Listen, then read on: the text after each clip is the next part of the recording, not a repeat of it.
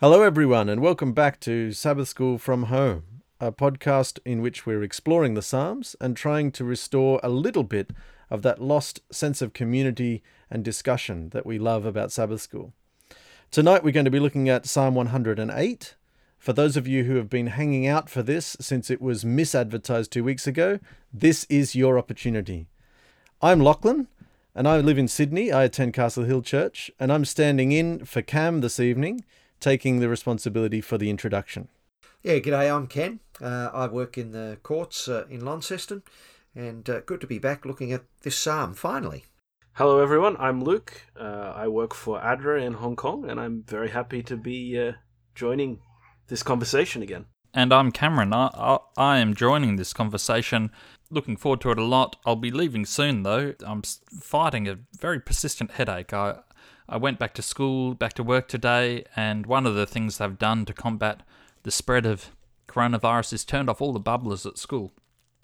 And I left at the end of the day very dehydrated, and um, I'm suffering for that now. So I've got a migraine, but no coronavirus. I think that that's a win. I was actually going to call in sick, and I thought I might play a, a bit of a, a sneaky trick for this psalm, which I'll confess to now. My idea, Locke, was to call you and say that I couldn't make it to the recording, but what I really wanted, the main idea I wanted you to pass on on my behalf was I found Psalm 108 very difficult. Particularly, its its very flippant and sort of gloating attitude towards Israel's enemies, almost objectionable. Um, that comes into the towards the end of the psalm, and then Ken, I was going to contact you and say that I couldn't join the podcast, and say that what I wanted you to pass on was that this was one of my favourite psalms, and how delightful it was. How delightful it was to see some humour um, injected into the scripture, uh, and then just see how it played out. Well, that would have been entertaining, but thanks for joining us, uh, even though it's it's only for part of this episode. Let's read Psalm 108. O God, my heart is steadfast. I will sing and give praise even with my glory. Awake, lute and harp, I will awaken the dawn. I will praise you, O Lord, among the peoples, and I will sing praises to you among the nations. For your mercy is great above the heavens, and your truth reaches to the clouds. Be exalted, O God, above the heavens, and your glory above all the earth, that your beloved may be delivered. Save with your right hand, and hear me. God has promised in his holiness. With exultation I will divide up Shechem, and portion out the valley of Succoth. Gilead is mine, Manasseh is mine, Ephraim is my helmet, Judah my scepter. Moab is my wash basin.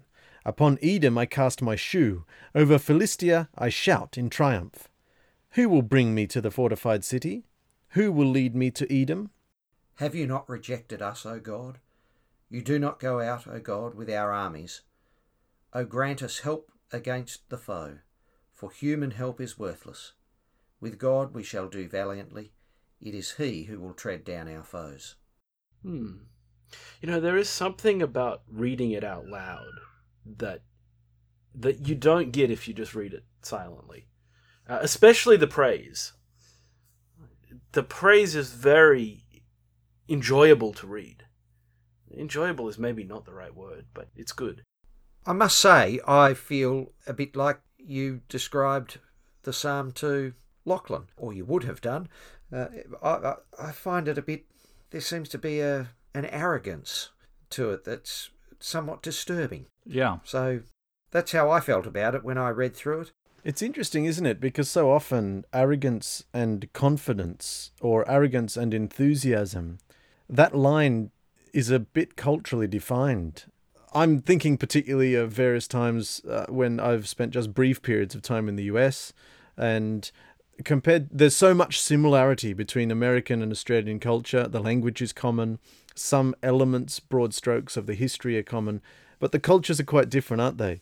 And I find sometimes it's difficult to judge the gap between arrogance and confidence. Look, it's very true. I spent uh, years as a teenager uh, in the US, and one of the things about American culture is that when you uh, are at a meeting um, and you're asked to introduce yourself, um, it's expected that you will uh, tell everybody your achievements, uh, and present them in the most favourable light possible. Or when you are introduced to somebody, uh, it's expected that um, uh, you'll let everybody know uh, what you've done. Um, in Australia, uh, although we have that common language, the culture is very different. Uh, that would be seen as blowing your own trumpet, big noting, um, uh, whereas it's expected. At least it was when I was there. So you're quite right that we need to be culturally sensitive when we approach a psalm like this. So, Cam, while you're here, what were the elements of it that most jumped out at you in the context of this idea of perhaps even gloating arrogance? Well, I like the start of it. I think the start's fine.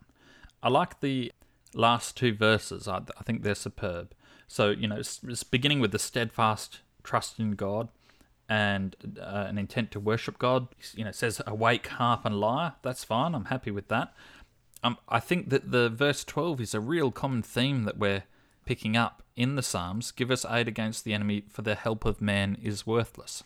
I like that. The, the bit that caused me a little bit of stress, and it, it's either a, a, playful joke or um, a racist slur. Gilead is mine in verse 8, Manasseh is mine, Ephraim is my helmet, Judah my scepter, Moab is my wash basin. Over Edom I toss my sandal, over Philistia I shout in triumph. And I thought that that contrast between being the helmet and the scepter as opposed to the wash wash basin and the and the shoe stand was fairly marked.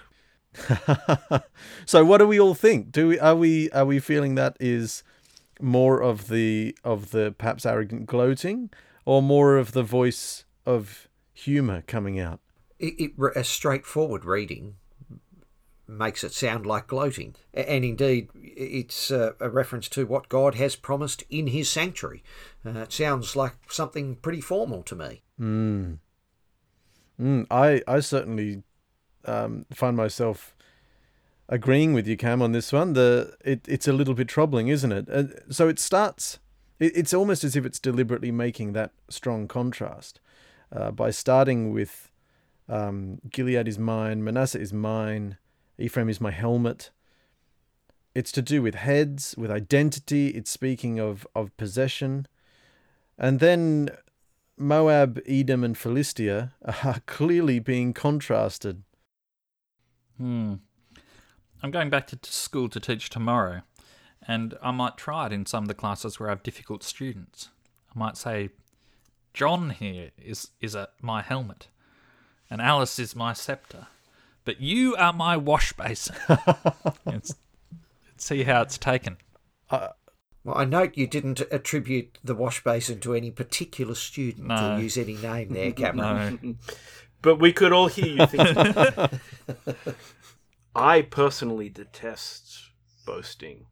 I find it very difficult to hear and even harder to do. And I really don't like this psalm. I, I you know, uh, I've read it through multiple times, and I just it doesn't make me like the author. I think this guy's setting himself up for a well-deserved failure. It is a little out of character, isn't it? Because David is marked for for uncharacteristic humility for someone in his in the position of king. Even the manner in which he becomes king, he has so many opportunities to to wrest the the kingship from Saul, and he, he turns them down.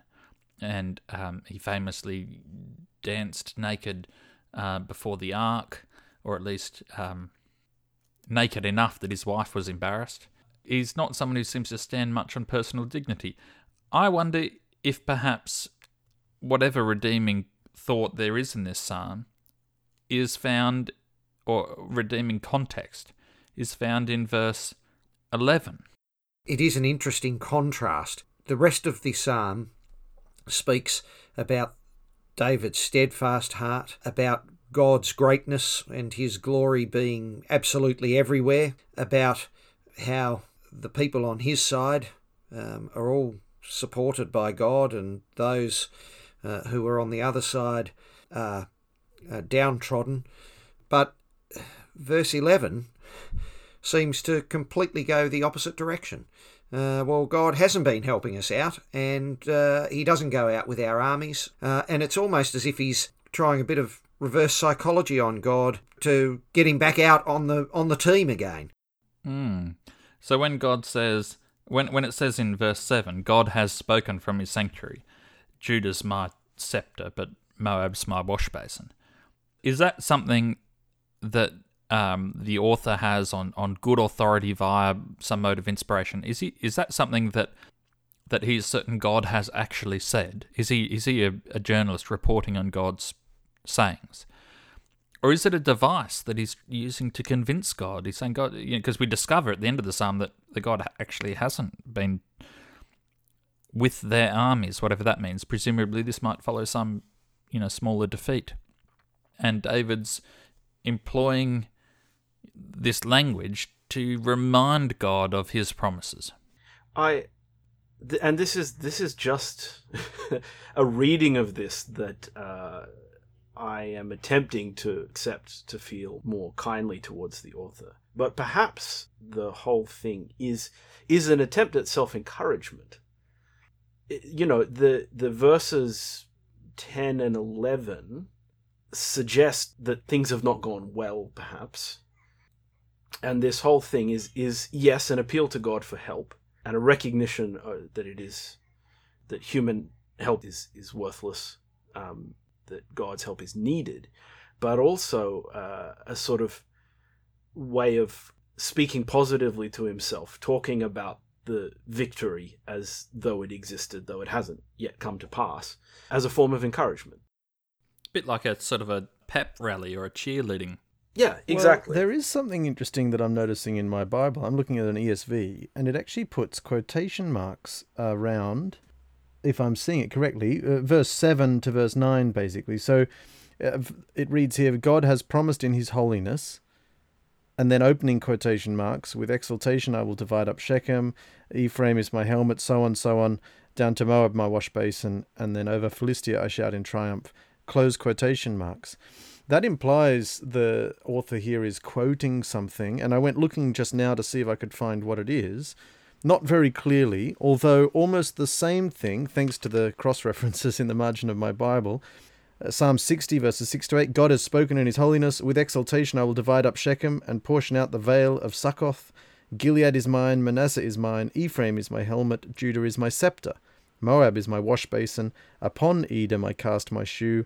Over Philistia I shout in triumph. That's pretty much the same thing, isn't it? I wonder, was it like a war cry? Well, that's right. I'm wondering if it's like you know uh, the the team chant that you sing when you're with all of your fellow supporters at the stadium yeah. watching your you know your footy team play or something. This is a different way of looking at it. Is the author here in Psalm 108 reflecting on a feeling of God rejecting them, which is echoed in verse 11, and is trying to sort of restore confidence, go through those those cheer songs and really build something, build something, sort of say, isn't that what it's meant to be like? In fact, Psalm 60 is very similar to Psalm 108. The last four verses as well, uh, more or less the same. Right. And indeed, on looking for similarities, if one goes to Psalm 57, uh, Psalm 57, verse 7, comes after a break. My heart is steadfast, O God, my heart is steadfast. I will sing and make music. Awake my soul, awake harp and lyre, I will awaken the dawn. So almost, well, precisely the same start. And your, your great is your love reaching to the heavens, your faithfulness reaches to the skies. Be exalted, O God, above the heavens, let your glory be over all the earth. So that element of this psalm uh, is found elsewhere in Psalm 57. Mm. It seems there's this is a repeat. Yeah. Um, well, of other other psalms, which just means if it occurs twice, it's just twice as difficult. But things could be worse. I'm just running my eye idly as you were speaking, Ken, down Psalm 109, and I think it's we've definitely got to leave that one for another day. That's that's got some serious stuff in it. In terms of the cheerleader thing, uh, I'm gonna have to duck soon and and go to my well, hopefully well earned rest for the night and shake this headache. But I've got in front of me a cartoon. This is a cartoon from the website XKCD, which is a very off center, oblique sort of a humour. Uh, but some real gems in it. And this is about a pep rally. And a, the cartoon shows an enthusiastic uh, cheerleader with some pom poms out the front of a group of high school students, and the cheerleader saying Lakeview High is the best, and all the students are cheering. And one of the students in the front row stands up and says, "Wait, wh- why?" The cheerleader says, "What? Well, well, a guy on the North High football team helped me rebuild my deck. It seems ungrateful to presume we're better. I mean, school districts are just based on zip codes." And another voice pipes up, "Yeah, their principal donated a kidney to my dad." I'm texting with my friend over there now. He says we can go and join in with their rally if we want. Okay, let's go. And there's there's an absolutely crestfallen cheerleader just sitting there in front of an empty bleachers while everyone runs off to be friends with the neighbouring high school. It, it reminds me of a of a scene from uh, a, a Monty Python movie um, uh, where they were complaining about the Romans and what have the Romans ever done for us? Well, they've given us roads and water and law and order. Um, anyway, There is a sense, though, that as you certainly as you move into the New Testament, and we've commented on this before, the us versus them mentality is reinterpreted in a way that does have real value for our lives, and that is this idea of the internal battle within us, the the spirit versus the flesh, the the part of us that is anxious to do God's work from the part that hinders us, and this internal struggle that Paul talks about. Um, sort of reimagines the people of God versus the pagan, you know, Philistines, as as a battle that each of us has to deal with internally.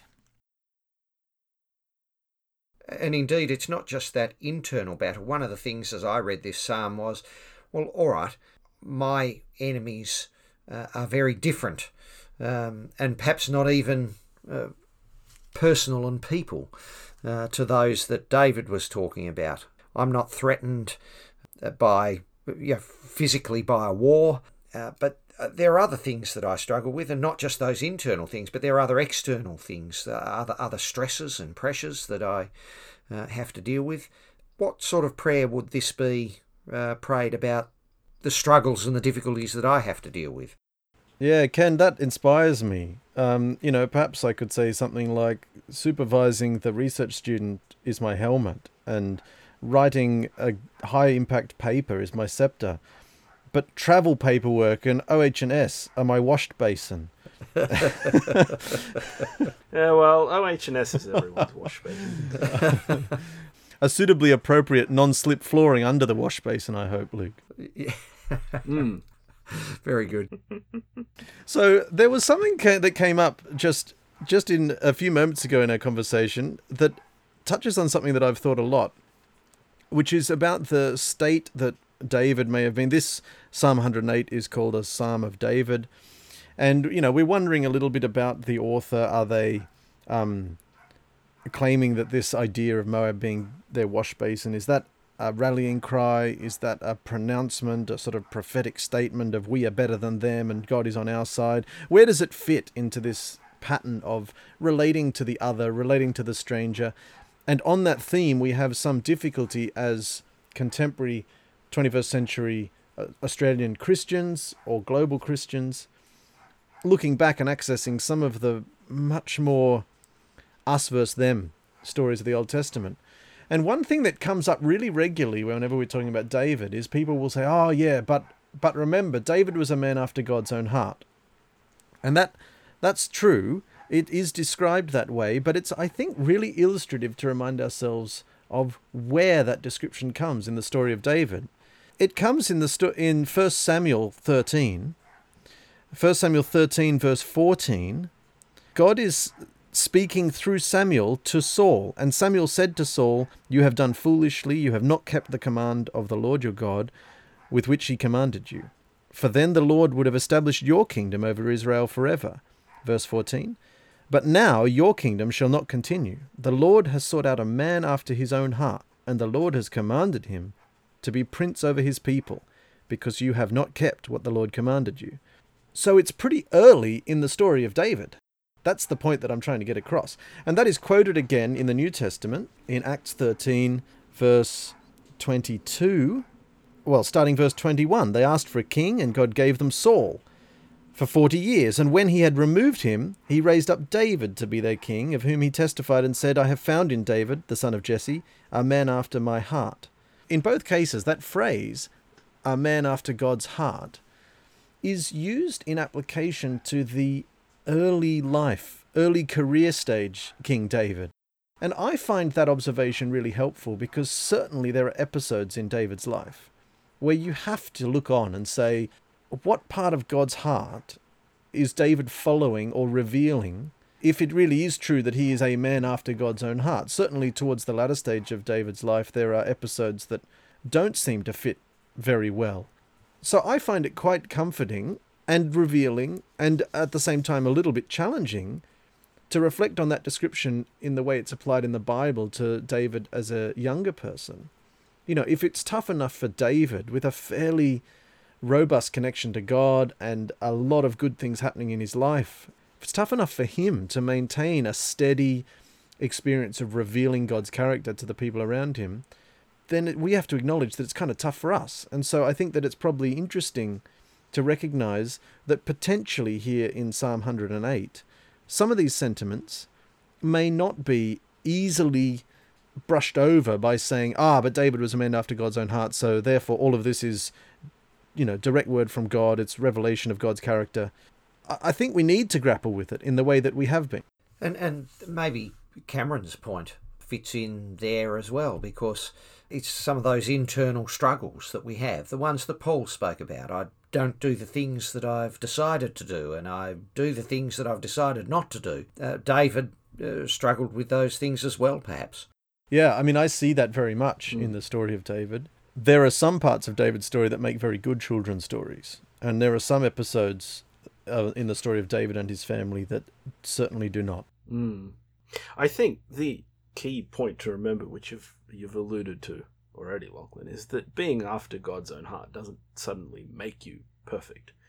I think for me, the part the part of David's story that most speaks to me about him being a, a man after God's own heart is when he is repentant after doing something wrong, you know, and he's genuinely from the depths of his soul sorry for the mistake mm. that he made it, it, there's there's there's no implication in anything that I've I've read in the Bible that being after a man over God's own heart made him uh, a perfect human being or you know impervious to temptation or, or failure. Yeah, I, I agree with you. I think that's quite an encouraging thing to think about. And, and indeed, if if he is a man after God's own heart, and I'm not using the word in its chronological sense there, but the phrase you know, he takes after his father. It doesn't mean he's identical to his father. You know, the apple doesn't fall far from the tree. There are similarities, but that doesn't mean uh, that there's identity. Yes. Uh, so there's still plenty of room for mistakes to have been made, and plenty of them made. I think one of the aspects of, da- of David being after God's own heart uh, comes out when you read the stories about, notwithstanding the, this psalm here, about other ways that he treated his enemies, and not just his son Absalom and how he weep or he wept uh, for uh, his loss, but also about uh, how he treated the descendants of Saul and how he did not gloat in the defeat of Saul, and indeed. Again, what does this say about David? But uh, uh, sometimes messengers came to him with uh, news of the defeat of his enemies and taking credit for it. And he ended up killing those who had killed his enemies because uh, they ought not be uh, gloating in that yeah. way. It's very interesting that David is pretty consistent in his absolute fastidious focus on the fact that Saul, even when he was turning astray, Saul was the anointed one of the Lord. You know, in the cave where he cuts some of Saul's cloak off, his some of his companions are encouraging him to do a lot worse with his weapon. And he says, No, well, I can't. I can't do that. Yeah, I certainly see, uh, you know, many elements in the character of David uh, are strong virtues. And I think certainly earlier in his life, as, as described in the stories of the Old Testament, David is an utterly remarkable person. And perhaps if we're being slightly critical of him as he ages, I mean, honestly, we may just be commenting the age old adage that dealing with power is a complex thing for a human being. And once David becomes that person in charge, wielding the power, it seems empirically that it just becomes slightly more difficult for him to see the straight and narrow path that he should be walking on. And again, I presume that's a strong caution for those of us living today as well. Yes, it's certainly one that I take to heart. Inadequately, no doubt, uh, but uh, doing the best that I can with God's help. There's some of the difficulties in this psalm, but I really would like to just come right back to the first verse. My heart is steadfast, O God. What is it that makes a steadfast heart? What, what is this value of steadfast that we should emulate? What does it look like? I think that it looks like determination, you know, a focus. It speaks to me in terms of, well, right now, today, I'm not feeling particularly upbeat about this, or I'm not feeling particularly inspired by this task today, but I am sticking at it. I'm sticking at it with my focus. I'm concentrating on it. I'm giving it my best effort. So it, it speaks of a commitment that goes beyond just the immediate emotional state or, or immediate reaction, but, but a much more deeply set determination. Mm, determination's a good word, I think, there too. I, when considering the idea of steadfastness, I always think of Job. I think that's a pretty good example. Yeah. Especially, I mean, it, the the story of Job. It's not just about how he keeps his faith in God through all the hardships, but also maybe even more difficult is is the, the friends who are well-meaning, but you know, are really doing their best to get him to give up. When you read that book, sort of all the bad things that happen to him happen quite quickly at the beginning, and then there's chapter after chapter of this conversations with his friends. Uh, you feel like that's really the harder part for him to deal with, and yet he does so. Mm. Yeah, so there's a constancy to it. Uh, and importantly, I think a constancy that is robust enough to handle external buffeting, circumstances events, things, to me, steadfast speaks of something that endures quite a lot of buffeting. It stands firm no matter the consequences. Indeed, even if one reads verse 11, uh, apparent rejection and uh, lack of support from God. I suppose it supports the idea that this was maybe written after a setback or a disappointment or a failure. He begins by emphasizing the steadfastness. I'm I will praise you even though I'm not feeling great right now. Yeah, if that is the situation, then it is remarkable, isn't it, that the first half, solid half of this psalm, is devoted to praise and thanks to God. It's true. And the an expression of the pervasive and strong, firm faithfulness of God everywhere, in all things, at all hmm. times. Mm. What's it making you think? Verse 3 I will give thanks to you, O Lord, among the peoples. I will sing praises to you among the nations. Is that in the face of aggression from other nations? A little bit like stories of Nehemiah or stories back to the Exodus, or, or even the you know later in the story the Daniel and the idea of giving thanks and praising God in exile from among the peoples of other nations.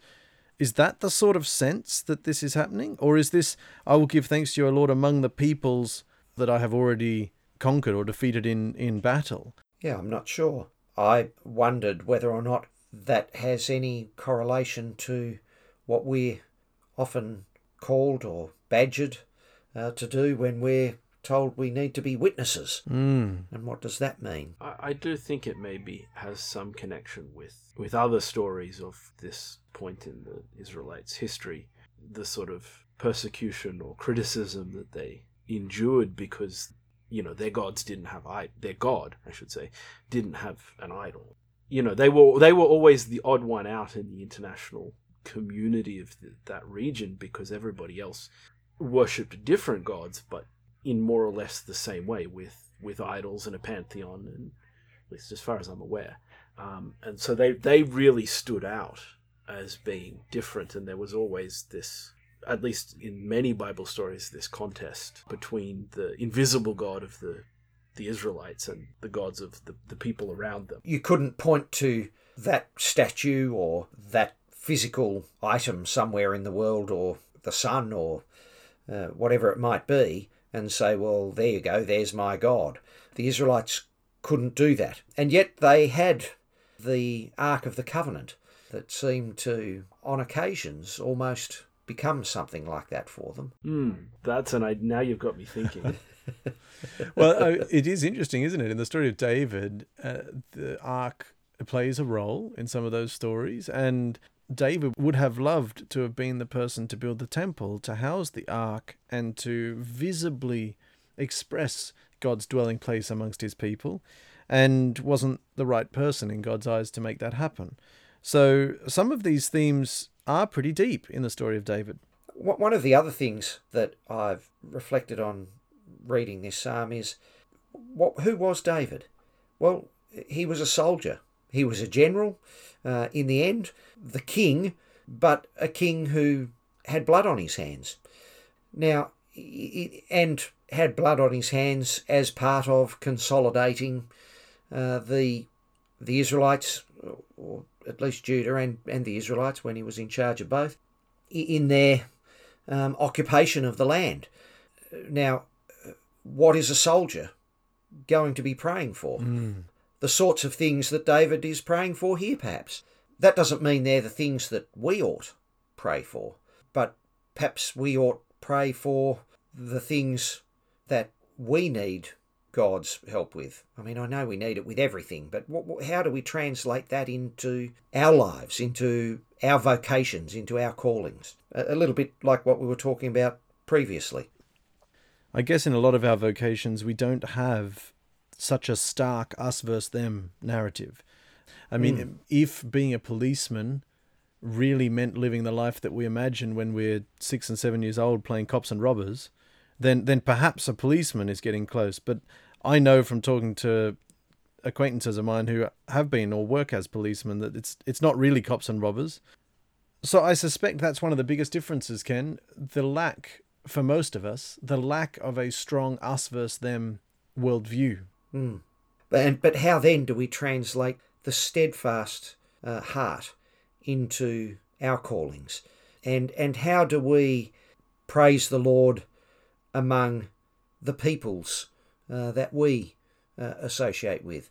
And, and I don't necessarily mean uh, how does, uh, what words do we use, although words, of course, are important. But in this case, David is, if you like, saying, well, give us victory so that your greatness can be demonstrated.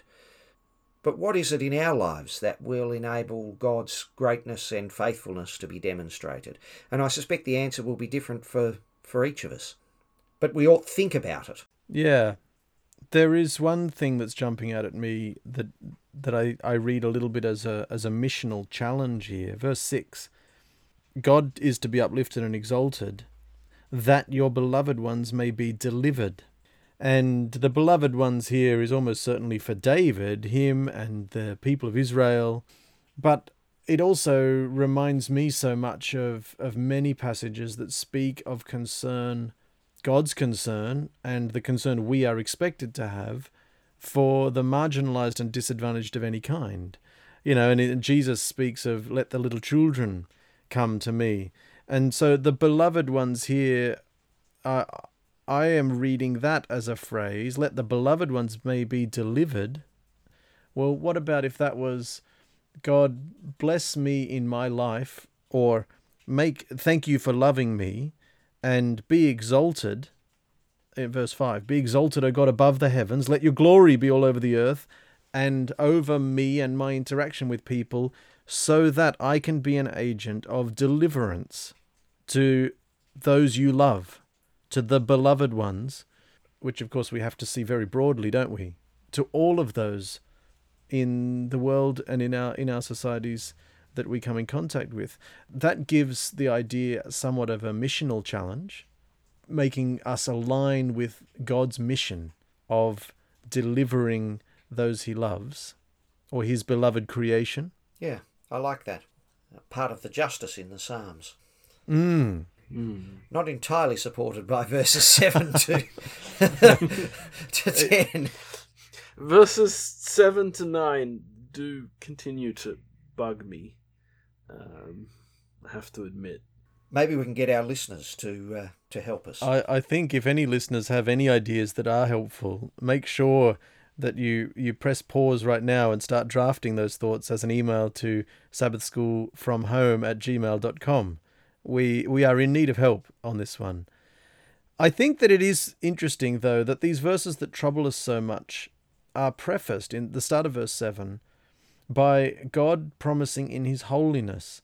So, whatever they sound like to our ears, they seem to be producing in the mind of the author the mental image or the connotation of God's holiness, God steadfast adherence to his promises, God's deliverance. They're troubling in their expression, but they're quite positive in their intent, in their connotation.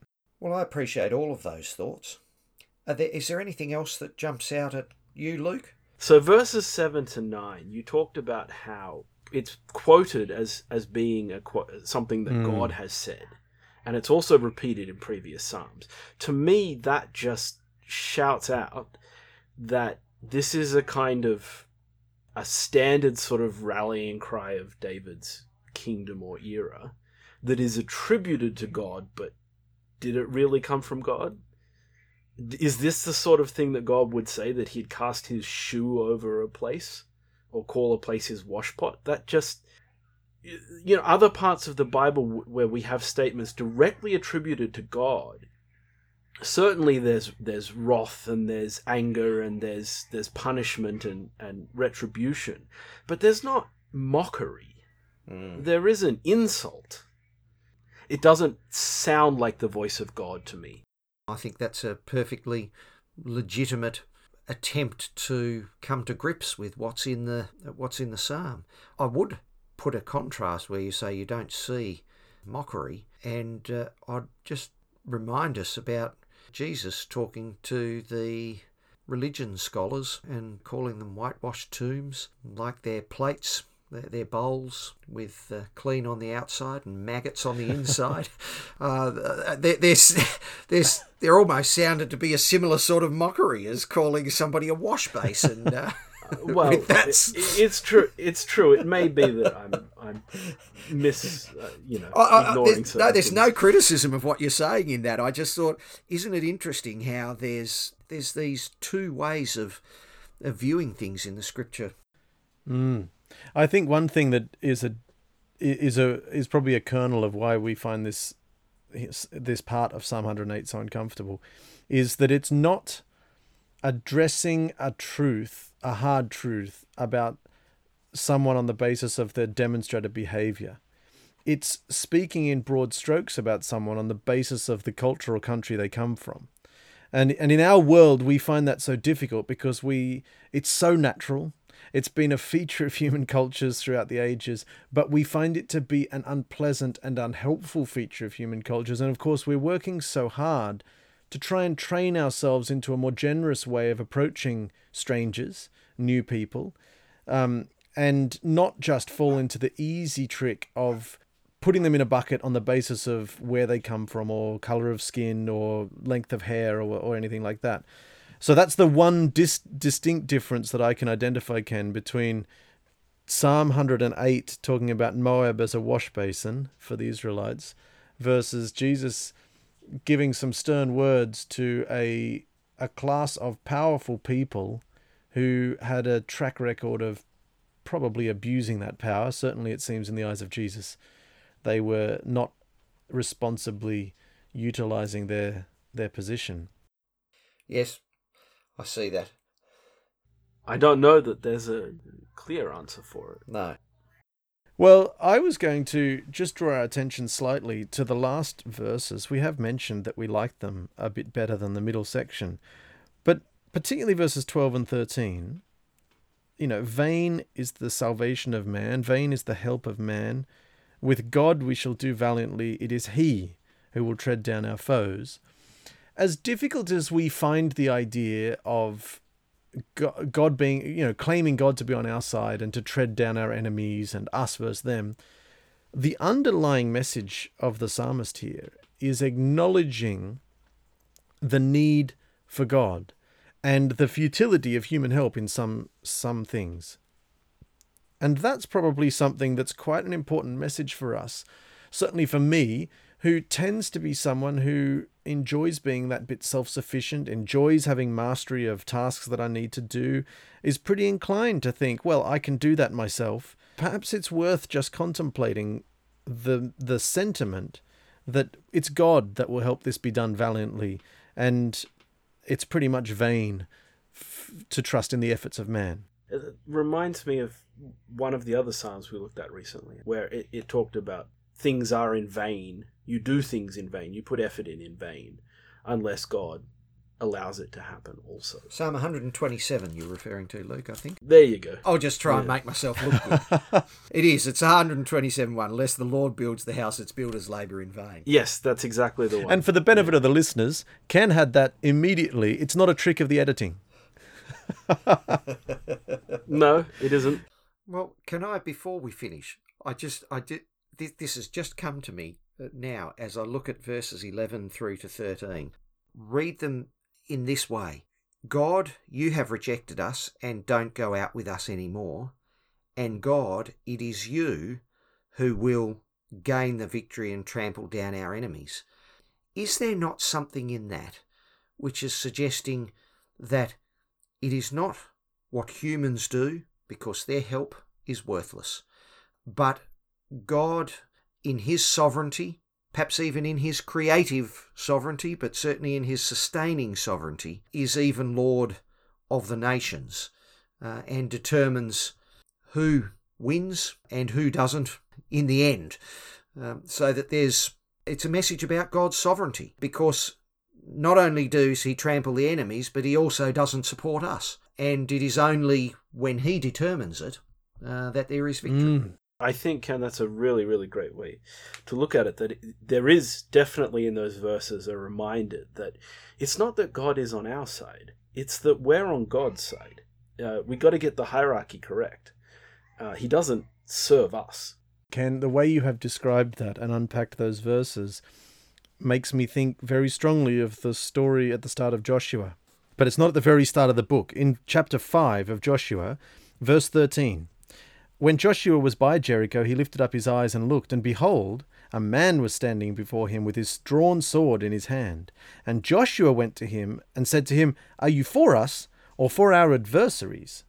And he said, No, but I am the commander of the army of the Lord. Now I have come. That's not an answer. It's it's a challenge that maybe the question isn't the right question. Well, it, it is an answer. It's an answer to both questions. In the NIV, it's it, the question is, are you for us or for our enemies? And uh, the translation there says, neither. He replied, but as commander of the army of the Lord, I have now come. So the same, exactly the same thought, perhaps expressed a little more uh, explicitly. Yeah. And I've always found that to be a really interesting idea. We get so so drawn into our own definitions of who's right and who's wrong, or even what the battle lines are. How do you determine which is the side versus the other side? And so we constantly asking, are you on our side or on or on the adversary's side?